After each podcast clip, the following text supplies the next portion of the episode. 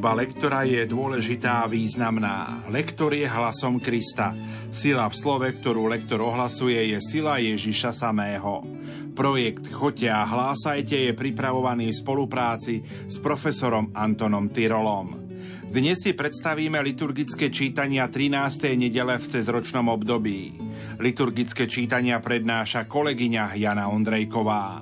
Nech sa vám príjemne počúva.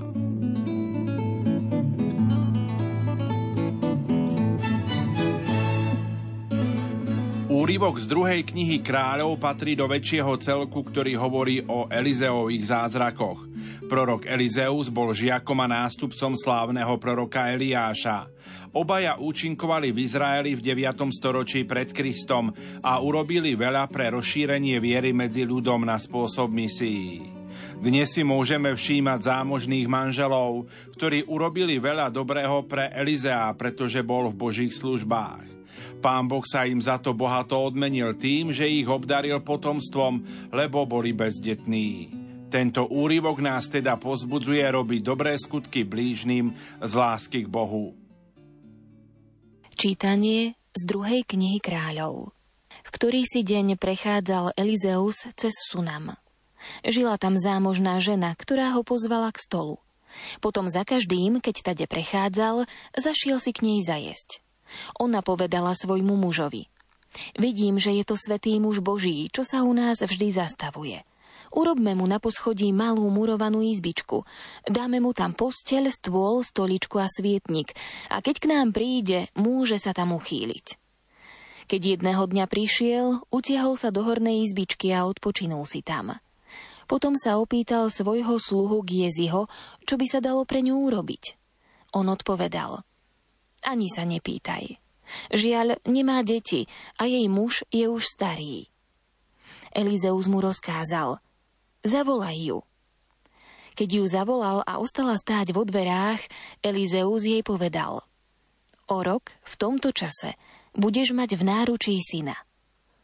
Počuli sme Božie slovo. thank you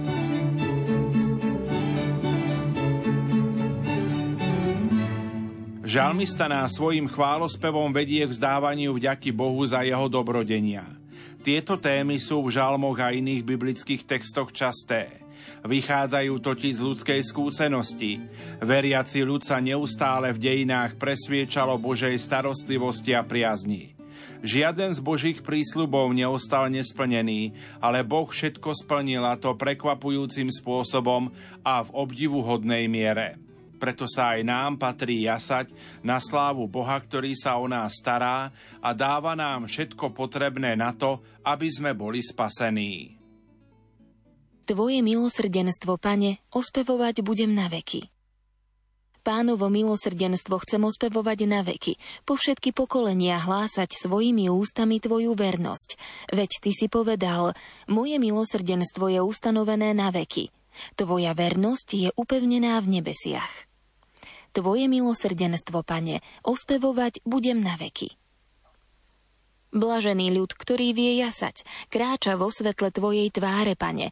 Deň čo deň sa raduje z Tvojho mena a honosí sa Tvojou spravodlivosťou. Tvoje milosrdenstvo, Pane, ospevovať budem na veky lebo Ty si jeho sila a nádhera a Tvojou priazňou sa dvíha naša moc. Veď náš vladár patrí pánovi a náš kráľ Izraelovmu svetému. Tvoje milosrdenstvo, Pane, ospevovať budem na veky.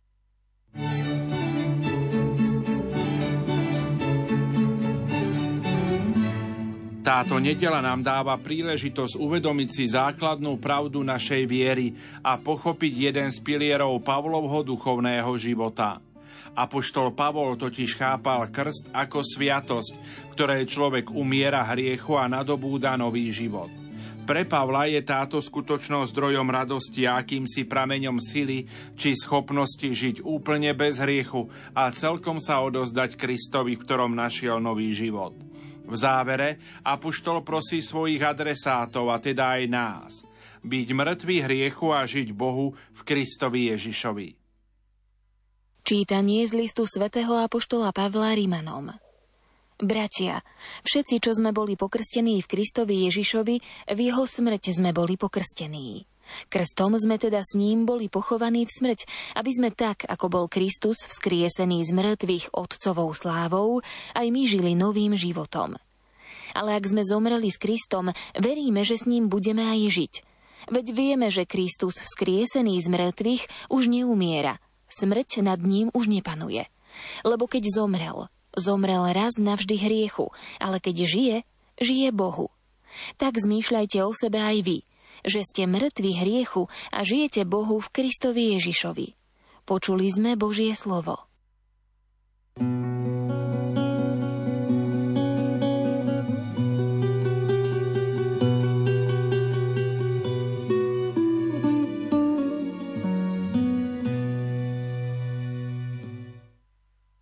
Text dnešného evanielia nás učí, že Bohu treba dať všetko.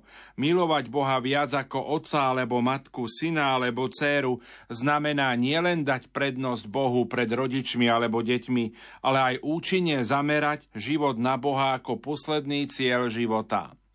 Ba aj sám život musí stratiť, aby sme ho našli. Táto prvá časť Evanielia sa pekne doplňa v druhej časti, ktorá zas hovorí o drobných skutkoch vykonaných pre Božie kráľovstvo. Pán Ježiš nás uistuje, že nám nebude zabudnutý ani ten najmenší dobrý skutok, ktorý urobíme z lásky k Bohu. V týchto Ježišových slovách možno teda nájsť aj výstižný komentár k prvému čítaniu o Elizeovi a zámožných manželoch, ktorí poskytli prístrešie prorokovi ako prorokovi a dostali odmenu proroka.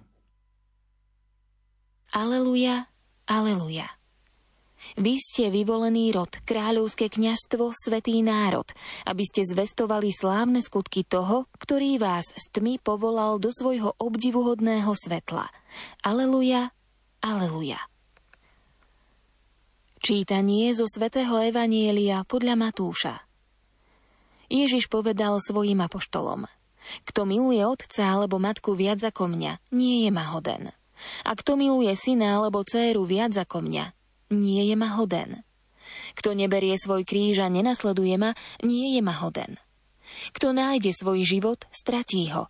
A kto stratí svoj život pre mňa, nájde ho. Kto vás prijíma, mňa prijíma. A kto prijíma mňa, prijíma toho, ktorý ma poslal.